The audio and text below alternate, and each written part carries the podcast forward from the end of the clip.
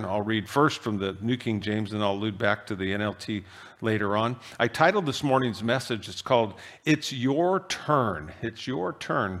And uh, it'll make sense as we get into this this morning, but we'll read this together Romans chapter 12, verses 1 and 2, and then we'll take a moment here and let's pray. Paul writes this. He says, I beseech you, therefore, and the key to hold on to as we get into this this morning is that word, therefore.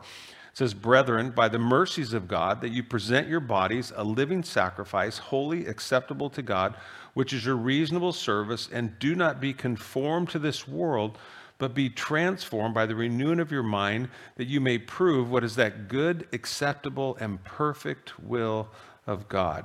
And we'll pray. Father, we thank you for your word. Thank you for worship this morning and song and worship and giving. Now, Lord, we, love to worship you in your word. And then the ultimate end, Lord, is what this really teaches us today is that we'll worship you with our lives. That God, we would receive all that you have for us, as Isaac was praying, that we would hear your word and we would receive it, that we would uh, see it as food for our soul, and that, Lord, it would be digested and it would bring health, Lord, to our, our bodies, health to our spirit, health to our soul. That, Lord, we might bring glory to your name. And Father, we love you so much, and we thank you for sending Jesus. We thank you for the privilege we have to read your word together today.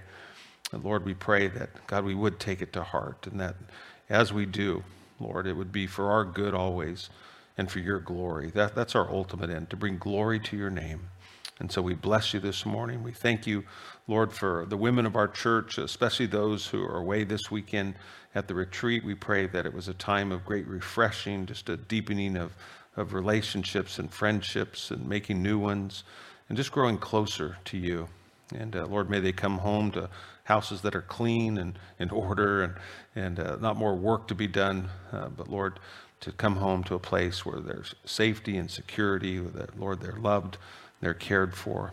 And uh, we just thank you so much for the women of this church and what they do both uh, in front and behind the scenes, uh, day in and day out, week in and week out. And thank you for uh, the husbands and, the men of our church that make it possible for them to go and pray a blessing over them as well. And, and just so much in this month of November, Lord, to be thankful for. Uh, we pray for this upcoming election, this coming Tuesday.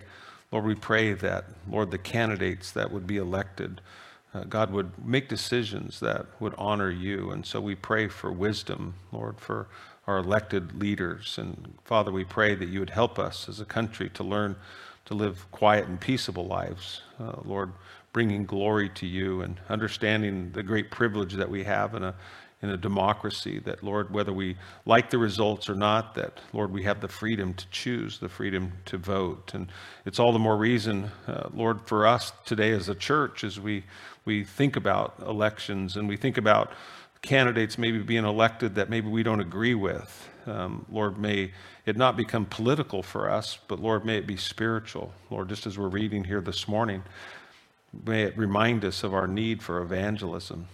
Lord, when people don't honor you and don't love you and don't seek, Lord, to glorify you. For the most part, Lord, we understand it's because they're only doing what, Lord, they know what to do. Sinners sin because they're sinners. And Lord, Father, we pray that, God, you would equip us, Lord, not to hate the world, but Lord, just as you, that for God so loved this world that he gave his only begotten Son, that you would help us to, to love people and to, Lord, to reason. That, that's the beauty of your word it's truth. And Jesus, you said it best. You said, the truth you'll know, and the truth will set you free. So, Lord, thank you for the freedom that we get to enjoy in Jesus today. And may that freedom that we enjoy, may that be the thing that causes the rest of the world, as we've been studying through the book of Romans, that it would make uh, the world sit up and take notice and want what we have, because, Lord, we have you. And Lord, we thank you for that today. Thank you for those reminders as we'll receive communion at the end of the service today. That God, you're with us, you're in us, and that you go with us every step of the way. That no matter what's going on in this world, God, you're in control. And Lord, we love you for that. We thank you for that. And Lord, we just look forward to what you have for us today as we pray. In Jesus' name, amen. You know, one of the things I've loved about, you know, studying the book of Romans, like I said, is that it's given birth to every great revival that's ever been recorded, you know, in church history. Um, and as we study this book, you know, I shared with you, you can kind of break it down into to four basic, uh, and this is just in a simplistic, you know, form. Um, it deals with you know the wrath of God. We saw that in chapters one through three, and then the grace of God in chapters four through eight. Then the plan of God, especially with regard to the nation of Israel in chapters nine through eleven. And then here this morning, we we like I said, head into that. If it was a mile, this would be the the last lap. Like I said, into the will of God in chapters twelve through sixteen. And so it's kind of a pivot that the Apostle Paul makes here, you know, from the first 11 chapters that he lays out for us, you know, that all that God has done for us, you know, in Christ Jesus. And, and the Apostle Paul, as he does that, like I said, he, he'll spend these last five chapters, you know, speaking to really the church. It's not speaking to the world. It's not telling the world what the world should do. It's what the church should do. It's what we should do as the bride of Christ in response to what Paul calls the mercies of God. And he uses this word, and most of us are familiar with it. We've been speaking of it uh, three previous times here in the book of Romans. It's that word, therefore. You might highlight that. Um, that's why I chose the New King James in this because I, I love just how it, it, expresses it in such a clear fashion. Uh, the word therefore there in verse one, you know, that it's there to remind us of what was said previously, right? Not, you know, you look, it says, in light of everything that you've just read, therefore, there should be a response. So you might say, when you see the word therefore, it really is a, a, call to action in our life. It's a call to do something. It's not just that we would be, as James said, people that just you know read the word of god and hear it but that we would read the word of god with the anticipation of god's calling me to do something and lord what is it that you're calling me to do?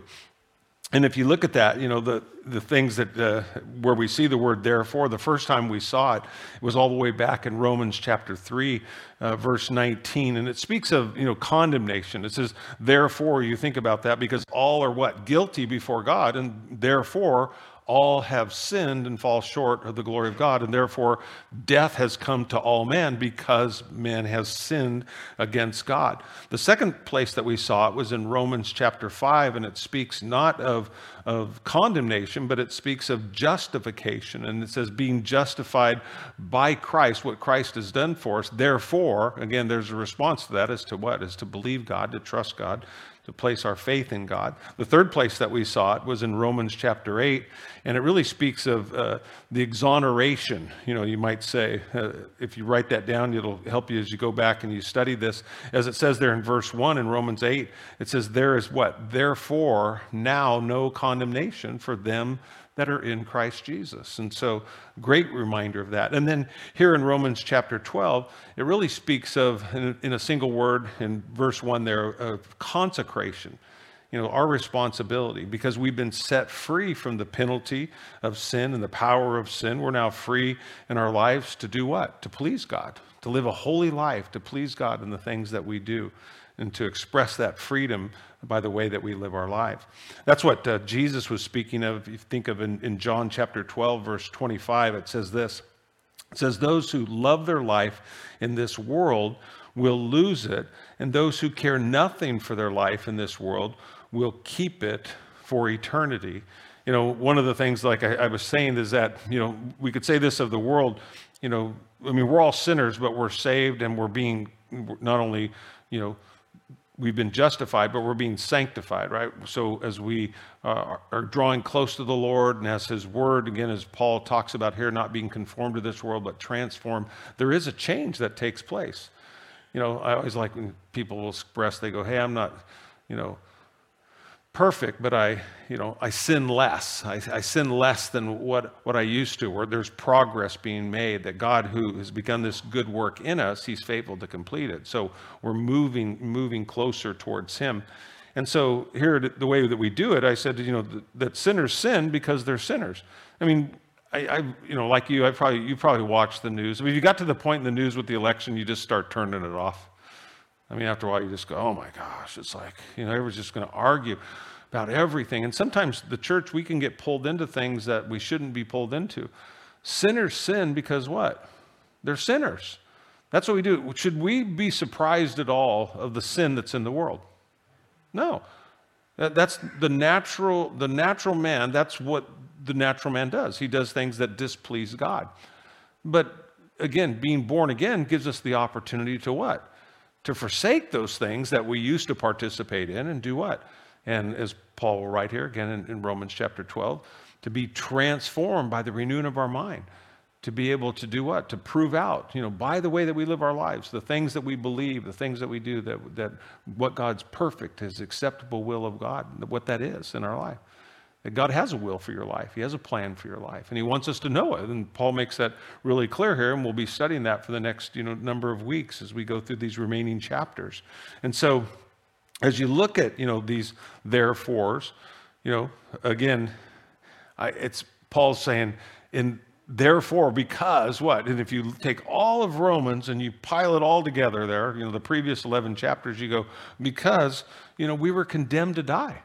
He made that perfectly clear right there in chapters one through three that all the world has sinned before God.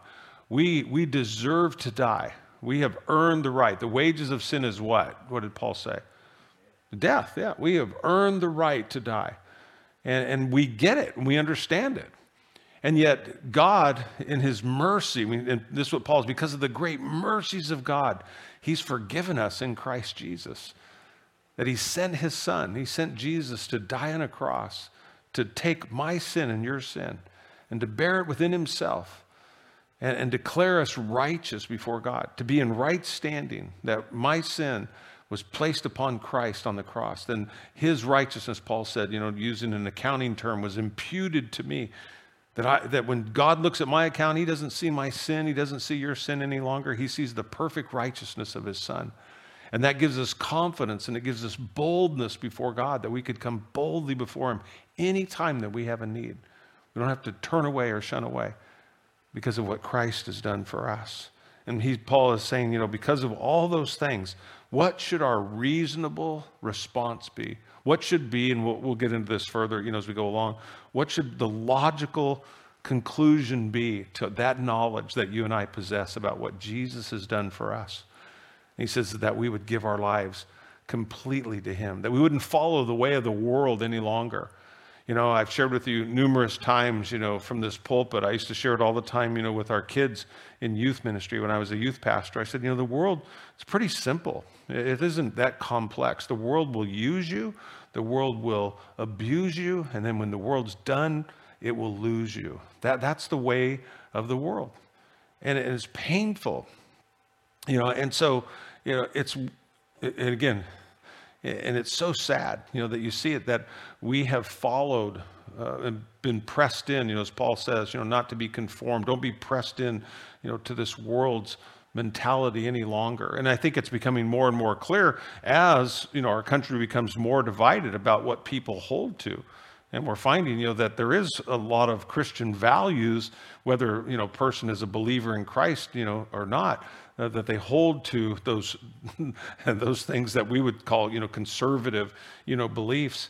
But i'm amazed at and i think as you are you know how easily we follow. You know jesus said that you know my my sheep hear my voice right? And they follow me. He says i'm the good shepherd. And i've always shared this with you that you know being sheep isn't necessarily a great compliment in that regard. Sheep aren't the smartest animal you know uh, when, you, when, you, think about it. But I, I love watching. Uh, I one of the I I more it's more fun than television. Of just I'll, instead of watching TV, I'll look at something that's on Instagram and I'll look at these reels because they're just real short clips. And and uh, there was one that was so funny as I was studying this this week. You know, being not conformed to this world, but being transformed by the renewing of our mind. It showed a guy, and it was in it was like a city like New York, and it was a big uh, building, and he had steps like this that were coming up, and, and he was standing in front of the, the front door. There was double doors, glass doors going to this multi-story building, and he had on one of those, you're familiar with like the, a painter's outfit. You know, they, you can just step into it, right? And you can zip it up, and then it's got a hood and stuff, like a hazmat kind of thing. But you put it on, then you can put goggles on and a face mask and stuff. Well, he put one of those white painter's outfits on, so it went all the way up. His face was sticking out, and he had some glasses on, and then he put a vest on, one of those like parking vests, you know, that you have, and he stood in front of the door, and as people came up, um, all you saw was it from the side. and the camera was on him and people would come up and he would go like this and he'd hold this thing out in front of him and they would stop and then he'd go like this and they'd put their arms out and then he would wand them right and he would wand both sides and then he would go to the side and he would go like this and they'd go and it was just like there was a line of people they just came up and they stood right there behind him well after about 15 or 20 of these he looks over at the guy and he holds it up it was a lint brush i mean It was just all he was doing was, you know, and no one questioned him. That's my point. No one, no one said anything to him. They just they put their arms out and he'd do this. And they just go on in. You go, why? Why? Why would people do that? What is it? Yeah, but they're what's called conditioned what? response right we just condition people just and then and we can do the same thing you know in church and everything else and that's why you remember when paul talking with you know, the church in, in Thessalonica that he talked about the Bereans, that they, they, you know, he looked at them as being the, the top of the heap, right? He said, because the Bereans did something. The Bereans came to church. You know, I mean, again, I don't care how much you, you know the Bible. You don't know the Bible as much as God wants you to know the Bible, right? And there's something about carrying a Bible into church. I mean, there was a time when, I mean, you would never even have thought about not bringing a Bible to church, you know, with you. And now it's like, you know, well, you know, I just listen, I just go, and I'm going, you know, there's something about, I mean, some of the best moments, and I, I shared this with, uh, we have some artists that are looking to come to the church.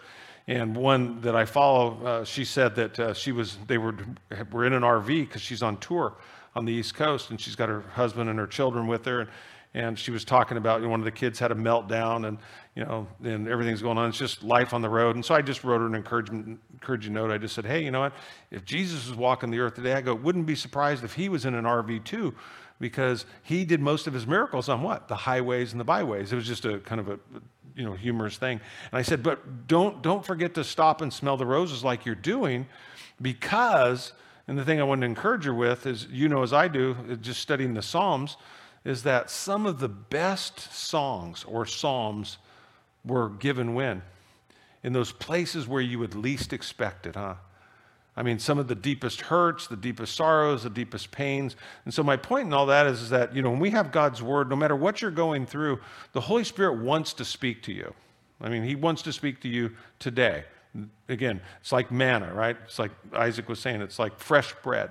That as you're opening that word and you're looking at that word, if we're going to truly be what, what Jesus is telling us here in Romans 12, 1 and 2, is not being conformed to this world. Because if you're sitting there by yourself without studying and looking at God's word, I can tell you, your mind just goes in a million and nine different places. It's just the way the human mind works. But the more focused that we become, and that's really what Paul is talking about here, is not becoming like the world around us. That, you know, the Greeks were there, I mean, they were definitely into knowledge and they were, you know, sitting, they would sit and it's like, mm-hmm. But they were sitting in the most sense in the in judgment. There's a difference as we sit before God and we're receiving God's word to have that word right in front of you, to be reading it for yourself, processing and let the Holy Spirit speak that to you. And it's amazing what will happen. And especially if you take notes, I mean, the Lord will quicken things in your heart. You know, one of the joys I have in life, you know, with Armin uh, Savage, uh, Armin will text me a lot of times after service and he'll give me a verse right after first service. I'll use it in second service. Uh, because he'll go, Mike, you know, as I, you, you were teaching the Lord, quicken this verse to my mind, and da da da. And I'm like, man, Lord, you know, uh, Armin, that was better than the verse I had. Uh, I'm going to use that one, you know, and, and I will, and I'll use it in the, in the next service. That's the beauty of when you're, you're, you're taking God's word in. I mean, we can only cover so much text in a given day. This is 66 books, right?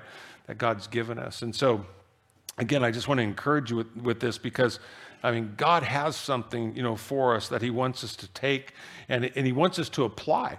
It isn't just coming to church, you know, and going, hey, and yes, we're, we're here and worshiping God and singing and giving and, and listening. But the greatest, the greatest really aspect of our love is the application that's lived out in our life on a day-to-day basis. And, and, that's really what paul he's going in light of everything the mercies of god that he we just spent the last you know, 11 chapters going over this is your logical this is your reasonable act of worship. In the nlt translation you know again um, you know understand this you know as Paul is admonishing us here, we don't, we're not being called to die for Jesus. Now, some people do, that we call martyrs, right? People give their life for the cause of Christ, and it's still happening in greater numbers today than it has in any century, you know, since Christ was on this earth. And so we do know that people are dying, but that's not what Paul is talking about. He's saying because Christ died for you, I mean, just the nuts and bolts of it, he's going, we should want to live for him. Amen? Because he died for you, we should desire to live for him. See, he took my place, right? He died for me so that I could live. I think we understand that, right? And, and again, but it's not just live for him in eternity, it's live for him now. That he would be the one that would direct the course of my day and the things that I would do. Romans 12, 1 and 2 in the NLT translation uh, it says this it says, And so, dear brothers and sisters, I plead with you to give your bodies to God because all that he has done for you. Let them be a living and holy sacrifice, the kind that he will find acceptable. This is truly the way to worship him. Don't copy the behavior and the customs of this world, but let God transform you into a new person by changing the way that you think. Then you will learn to know God's will for you, which is good and pleasing and perfect. See, Paul knew all about Gnosticism. You know, the Gnostics, they're, you know, the Greeks, I mean, it's gnosis in the Greek language. They believed, you know, that, that this higher knowledge was only attainable by a few number of people. It wasn't the common person that, that could reach this place. You know, they, they borrowed that from, you know, the, the philosopher Plato. And they, they taught basically that, you know, redemption comes from really from nurturing, you know, the, the intellect and, and really um, coming to a place where you know, we depreciate, you know, uh, bodily existence. So they really didn't put any stock in the body at all. For the most part, you could, they believed you could do what you wanted to in the flesh because it was only with your spirit or your mind that you actually worship God. And, and we kind of see that, you know, in our world today. And so their, their teaching really taught to free the body from the mind, and that practice still exists today. And, and it creeps into Christian doctrine. Matter of fact, it's one of the reasons that Paul wrote to the church in Corinth the very letters that he did, um, because we see the, the sexual sin, the sins of the body uh, that existed there. And again, you know, Paul speaking against that, it just affirms this here in Romans chapter 12. So Paul, you know, basically, he's affirming, you know, what Jesus taught us. And, and basically it's this, that Jesus came to redeem what? The body, the soul, and the spirit. He didn't just come to redeem your spirit. He came, you're going you're gonna get, you know, obviously, a new body at one time. This physical body has to die because of sin mortality must put on immortality. But when Jesus returns, that body is going to be resurrected and it's going to be transformed in the twinkling of an eye. And so, you know, as Paul is bringing to us here, you know, God didn't just offer us, you know, forgiveness in his son, uh, he adopted us into his family. And it didn't just end there, if you think about this. I mean, he promised, as we look here in, in communion today, he promised what? To be with us. He'll be in us. He'll go with us every place that we go, as he reminded us in the book of Romans in chapter 8, what can separate you from the love of God? Nothing. Absolutely nothing. And Paul's saying, so in light of all that, in light of everything that God has done for you, the reasonable thing that we should do is go all in with God. I mean, it, really is, is no more complex than that, is to give God everything. And that includes our bodies. And again, the reference most likely that Paul's making here, you know, is a reference to the Old Testament priest who offered the sacrifice. And again, they would first consecrate themselves, uh, make themselves, you know, clean before God. Uh, there would be a sacrifice that was made on their behalf. You know, and then I think, you know, what Peter writes in 1 Peter 2, 4 through 5, he says, coming to him as to a living stone, rejected indeed by men, but chosen by God and precious, you also, as living stones, are being built up a spiritual house, a holy priesthood, to offer up spiritual sacrifices acceptable to God through Jesus Christ. So, what Paul really is referencing, you know, what Peter's pointing out to, it's just like the, the priest in the Old Testament, you know, they offered sacrifices what? On the altar, and that sacrifice was consumed completely, right? It was completely consumed unto the Lord. And the same thing what Paul is saying about our lives. We're not to die as we place ourselves, you know, on the altar there, that we place ourselves to live for him, that we're admitting, you know, that we belong to God and that with every fiber of our being, that we're going, God, I'm giving it to you. We think about, you know, in a marriage of sorts, uh, you know, we are the bride of Christ and he's the groom and that we give ourselves, you know, completely to the Lord and to his work and to his will. See, our bodies, your physical body, my physical body, carries the Holy Spirit, obviously, that lives within us. You know, so every man or woman of God that was ever used by him did so because they did what? They availed themselves to God. They allowed God to move in and through them. They didn't, they didn't quench the Holy Spirit. You know, the Holy Spirit, when He moves in our life, He's usually calling us to do something, right? And we either have to go along with it or we don't. I always think of Isaiah. You know, the first one as I was studying this, Isaiah chapter 6, verses 1 through 9 came to mind. It says, In the year that King Uzziah died, he said, I saw the Lord sitting on a throne, high and lifted up, and the train of his robe filled the temple, and above it stood seraphim. Each had six wings. With two he covered his face, and with two he covered his feet, and with two he flew.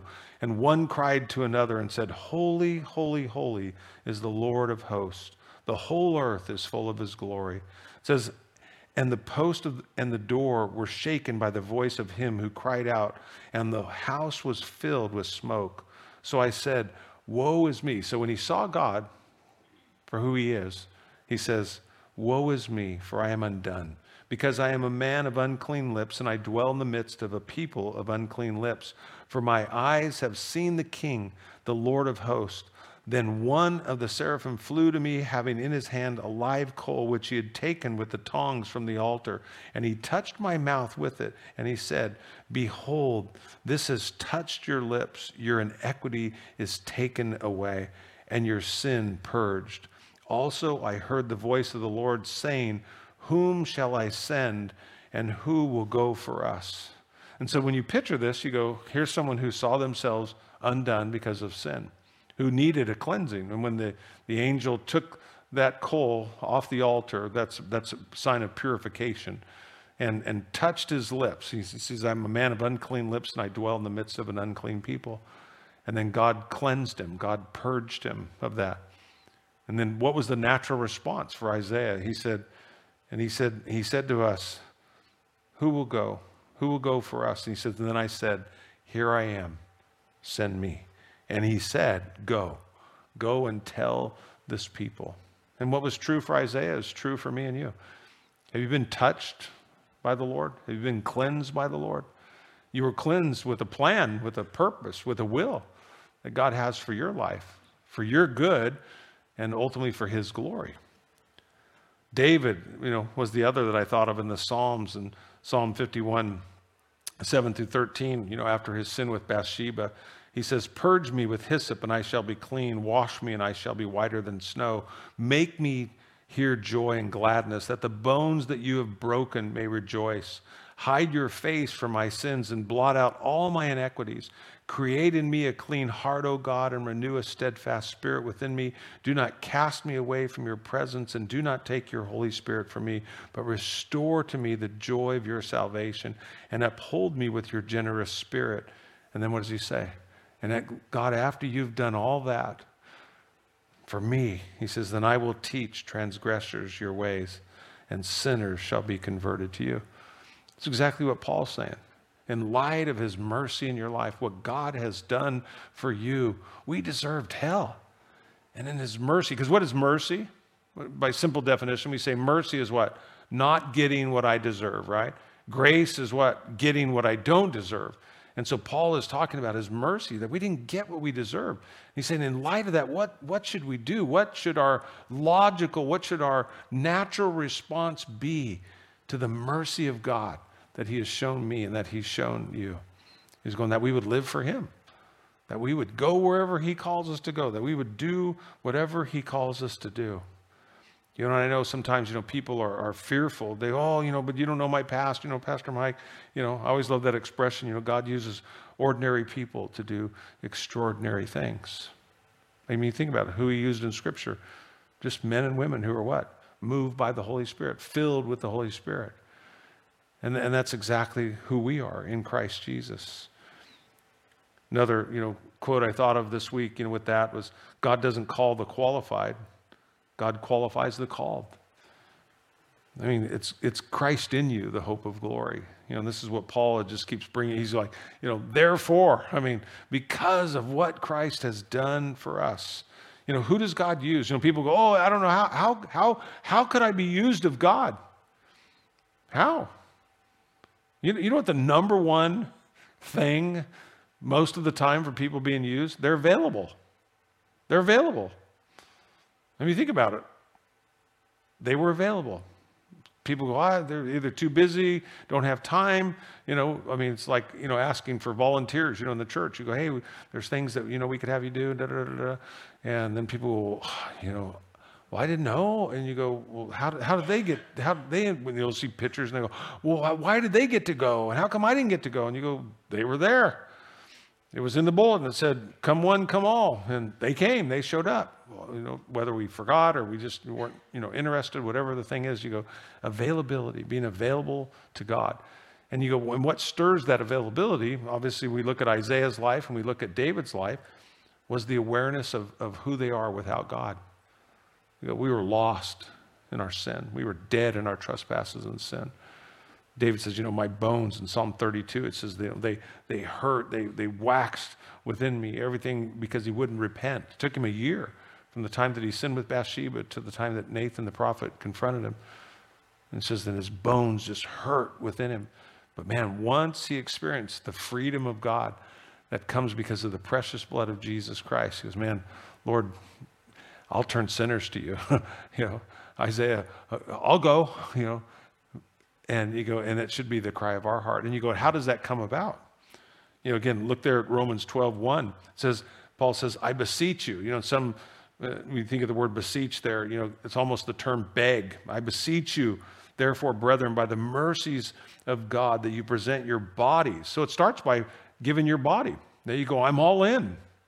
Because you can, you know, it's like I, I love that little story about the, the mom who's driving back in the day when you know you didn't have to have seat belts, you know, and the little her little boy's standing up in the front seat and she's telling him to sit down and he's jumping up and down. It was on a bench seat, so she reaches over there and you know, like I said, she grabs him and forces him down in the seat, and he folds his little arms and he looks at her and he says, "Mom," he said, "I might be sitting down on the outside, but I'm standing up on the inside."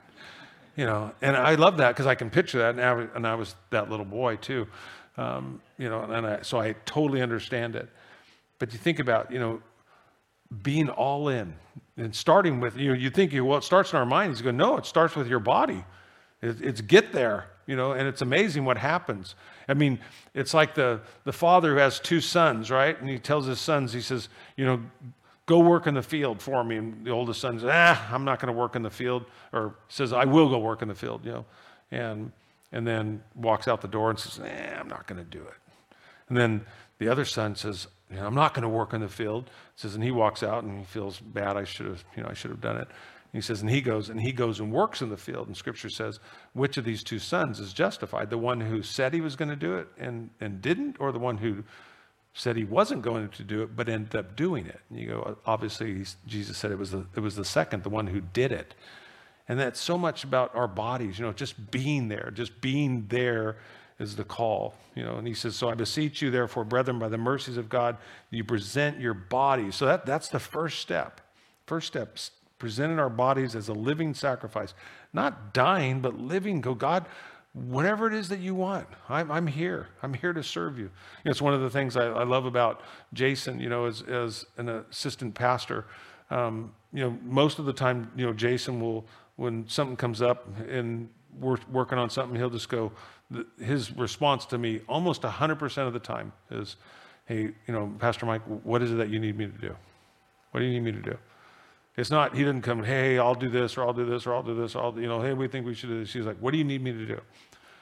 Which forces the conversation oftentimes to go, okay, what do you think? You know, it's not me just going, hey, you go do this or you go do this, but it's that that heart of my, hey, I know, I know I can count on him. I know that his his body's there. I had a situation last night. I uh, was helping out my wife. Uh, she's at the retreat, and so she has a little side business. And so uh, Judy and Sylvia were very gracious to take her stuff and sell it. I just had to deliver it over there and then go pick it up. Um, and so I told Sylvia, sell everything. Just sell everything. I don't care if you have to sell it for a dollar. Just sell everything. I don't want to pick up anything. Well, when I got it home, um, I wanted to watch the end of the, the Tennessee uh, Georgia game. So I was going to go to an event last night, and uh, so it was going to be about 4:45. So I'm in a hurry, so I go out and I grab the lumber out of the back of the thing, and I've got it in both sides. And there's all these pieces, and some of them uh, turn, you know. And they, so I'm walking real fast, and and I get inside my gate, and one of the pieces hits the hits the side of the the gate, and it hits, and you know how that works, and it turns, you know. Then so I end up turning. Well, it hit the other side of the thing, so I'm I'm in the air like this, and I so I go down, I roll over my shoulder, and I'm just laying there on the ground. But here's the sad thing. It, it hurt my shoulder and hurt really, really bad. But I was more concerned if somebody saw me than anything else. Have you ever been in that situation? I mean, I'm laying on the ground and I'm trying to get up really fast, but I got this piece of wood across my head. So I'm looking out the driveway because I have the gate open with a rock on the ground. And then I'm looking out to the golf course the other way. I'm okay, nobody saw me. I can, I can get up and be in, be, be in pain, you know. But um, I was in so much pain, I, I got a hold of Jason. I said, hey, Jason, I don't know if I'm, I'm going to try it. And uh, I'm going to take a shower and take some uh, stuff, but I mean, if I can't, he's just, his response was, whatever you need me to do, just whatever you need. Your, your body is just being there. And you go, and the rest of it, like I said, it's an amazing, amazing thing. He says that you present your bodies a living sacrifice, holy, acceptable to God. He says, which is what? Your reasonable service. And you think about that your reasonable service. And so when I think, you know, through this, he says, you know, and I beseech you, therefore, brethren, by the mercies of God, you know, you go think back to, you know, Romans chapter 3, verse 12. It says, and again, it says, they've all turned aside. It says, they have together become unprofitable. There is none who does good, no, not one. And it says, their throat is open, it's an open tomb in their tongues. They have practiced deceit. The poison of asp is under their lips, whose mouth is full of cursing and bitterness. Their feet are swift to shed blood. Destruction and misery are in their ways, and the way of peace they have not known. There is no fear of God before their eyes. And you go, so what is the point, you know, in that? Human depravity is expressed through what? Physical bodies. Human depravity is expressed through human bodies. It's our body that carries out ultimately what we believe. That word reasonable there, you know, that Paul uses, like I said, in the Greek language, it's the, the word uh, logios, it's, and it's where we get our English word logic or logical. And Paul's saying, you know, when you consider the mercies of God, like I said, and what he's done for you, he goes, it's only logical. Your only logical response is to give yourself, your body to God and say, God, I belong to you. What do you want to do? I'm here. I'm all yours. I'm all in. And you, and you think about that. Where would you have me go? And you think about, you know, how much in our life we make the decisions like where I'm going to go, where I'm not going to go, what I'm going to do. And you go, but we gave that right up when you gave your life to God. And you go, God, even if what? You know, Romans chapter 8 reminds us that even when what? It's uncomfortable, right? all things work together for good. That doesn't mean all things are good, and it definitely doesn't mean that all things are comfortable for us. But all things work together for good to them that love God. Look there in verse 2, then again in Romans 12, 2. I'm reading from the New King James here, and he says, And do not be conformed to this world, but be transformed by the renewing of your mind, that you may prove what is that good and acceptable and perfect will of God. And what is he saying? Be completely changed by what? The renewing of your mind. Change the way that you think. We think about repentance as a change of heart, a change of mind, a change of will, changing direction from the way you were going to the will and the way of God. It doesn't just mean change your mind and go a different direction, as people will say. No, it's to turn from your way to turn to God's way. And again, it's giving our, our, our bodies to God that leads to this transformation. And oftentimes people think it's the other way around. It's like, no. I mean, once, you know, it's like, have you ever not wanted to go somewhere? Raise your hand. Have you ever not wanted to go somewhere? Yeah. And have you got to that place that you didn't want to go, that once you got there, it was actually okay? You ever been in that situation? You go, and then you kind of feel bad. You go, man, but what happened? Because your body was there and you kind of just went, well, I'm, I'm here. I might as well what? Enjoy, Enjoy myself. That's right. And so your body being there led to what? A transformation in the way that you thought about it. I'm not going. I'm not going to have any fun. Da, da, da. And then it's fun to people. Hey, I thought you said you weren't going to have any fun. Thought you said you weren't going to enjoy this. You know, next thing you know, they're over there. It's, I, I do it, but I can't. It hurt my arm. it's you just they're over there, you know, doing some kind of dance or something, and you're looking at them, you're going, "You're having a lot of fun for somebody who really didn't want to be here." You go, but there's something about that, right? When man, when our bodies, when we're in, man, everything else starts to come along with it, one way or the other. And, and I love that expression, you know, by uh, Ralph Waldo Emerson, that quote. He says, you know, sow a thought, he says, and you reap an action. Sow an act and you reap a habit. Sow a habit and you reap a character. Sow a character and you reap a destiny. Yeah, our thought process definitely plays an important role. But Jesus in this, you know, what is he doing? He's calling us to be nonconformists. And, and, that's, and that's difficult in the world today because, especially of social media, because social media is instant, isn't it? I mean, it, I mean, there was a, a thing the, the White House put out the other day, and they wanted to retract it because it was actually illegal. And so they, they actually erased it, they took it down. Well, it's illegal for the White House to take it down. You and I can take stuff down, but the government can't, and, and it's due to the Information Act. So, Freedom of Information Act. So, you, you can't just you know hide your trail when you, you do something that maybe is not ethical or, or legal. Um, and so, again, it's one of those things where you know we got to be really careful you know the things that we think because and post out there because immediately in this world today somebody can capture it and they do and it's one of the things that is why many in the church today are afraid to say anything or to get involved and do anything because they're so worried about what the world thinks. You know, I love that expression of, you know, if we knew how little people thought about us, we wouldn't worry what people thought about us, right? In the truest sense, but we do. We, we struggle with, you know, what, what will people think if I, if I say this or I post this up? Because, like I said, social media can be instant. People can run with it immediately there.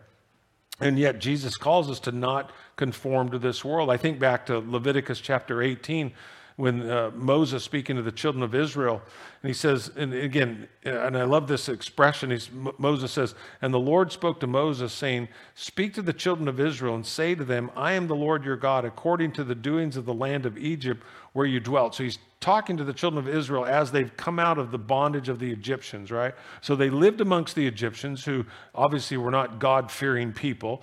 They understood the customs and the ways of the Egyptians here. And so God tells them, and tells Moses, says, You shall not do according to the doings of the land of Canaan, where I am bringing you, and you shall not do, nor shall you walk in their ordinances. You shall observe my judgments and keep my ordinances to walk in them. I am the Lord your God, and you shall therefore keep my statutes and my judgments, which if a man does, he shall live by them. I am the Lord. So God's telling Moses, tell the children of Israel, as you've come out of the bondage of the Egyptians, that way of life, you're going into another land where they're, they're even worse. And to not, again, become like the place that you're going. He's, in, in a sense, God is telling, be a nonconformist. Do not, do not conform. Do not seek to fit in. And we work so hard, even in the church. Oftentimes, you know, one of the things that's discouraging as I look at church life is it is are we impacting the world or is the world impacting us? And it's a great question. You know, people oftentimes go, why can't we do this just like the world does it? You know, we should bring those practices into the church. And you go, man, but God's called us to, to walk to the beat of a different drummer. We're to be nonconformists, not to conform to this world. I, I like that t shirt. You know, most of you are familiar with them, not of this world. It's just a great reminder. We're not of this world. You know, John would write 1 John 2 15 through 17. He says, Do not love the world or the things in the world. If anyone loves the world, the love of the Father is not in him. For all that is in the world, the lust of the flesh, the lust of the eyes, and the pride of life is not of the Father, but is of the world. And the world is passing away, and the lust of it, but he who does the will of God abides forever. I like what J.B. Phillips in his translation of verse 2 puts it like this is don't let the world squeeze you into its mold. It's a great visual. Don't, don't, the world, you ever feel like that? The world is trying to squeeze you in. It is. You know, it's been well said, you know, even dead fish can go with the flow. You know, God's called us to do what? Swim upstream, go in the opposite direction. Why? Why do we, why do we conform to this world? You think about it. Like I said, fear. Fear of the backlash, fear what people might write, what they might say. Like I said, social media's ability to push information out in real time.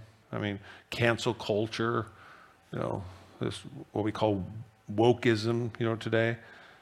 I mean, again, wanting people to not think for themselves, you know. And Paul, like I said, admonished, you know, the Bereans, be, be those people that think for yourself. Yeah, come to church, listen, but study God's word for yourself.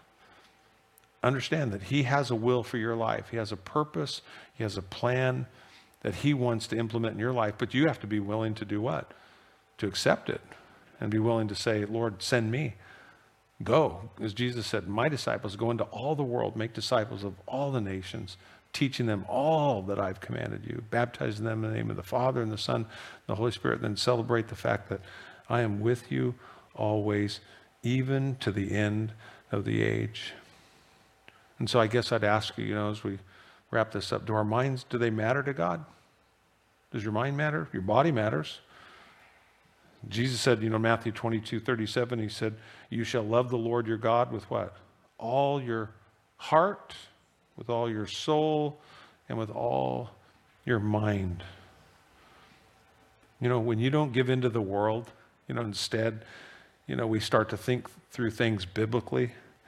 You know, we start to prove out in our life exactly what Paul said. We're going to prove what is good and what is acceptable and what that perfect will of God is. You know, because I, I believe, you know, down deep inside every human being, at some point, we're all questioning, you know, why am I here? You know, what, what's my purpose? What's my place in this world?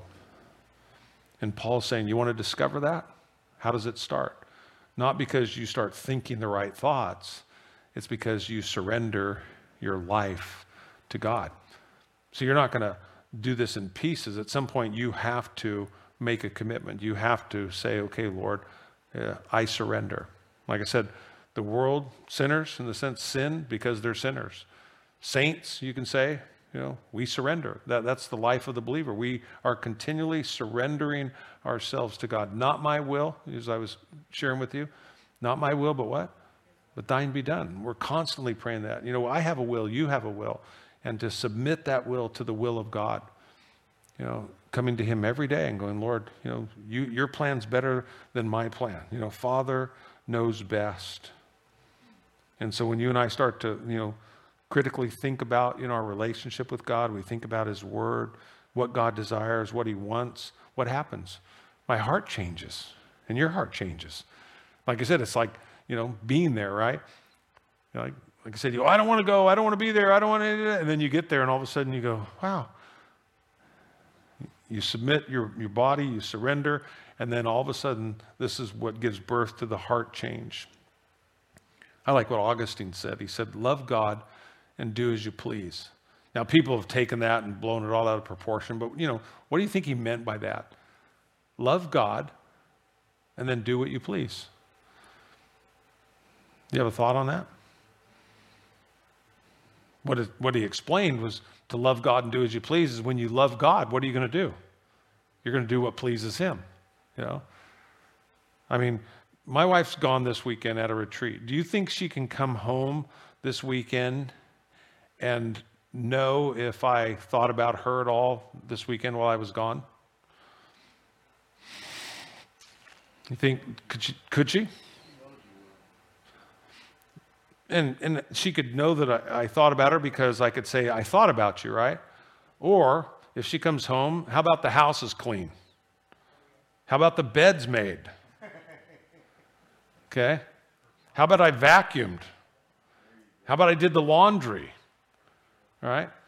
See, when you love somebody, what do you do? You want to do things that please them, right?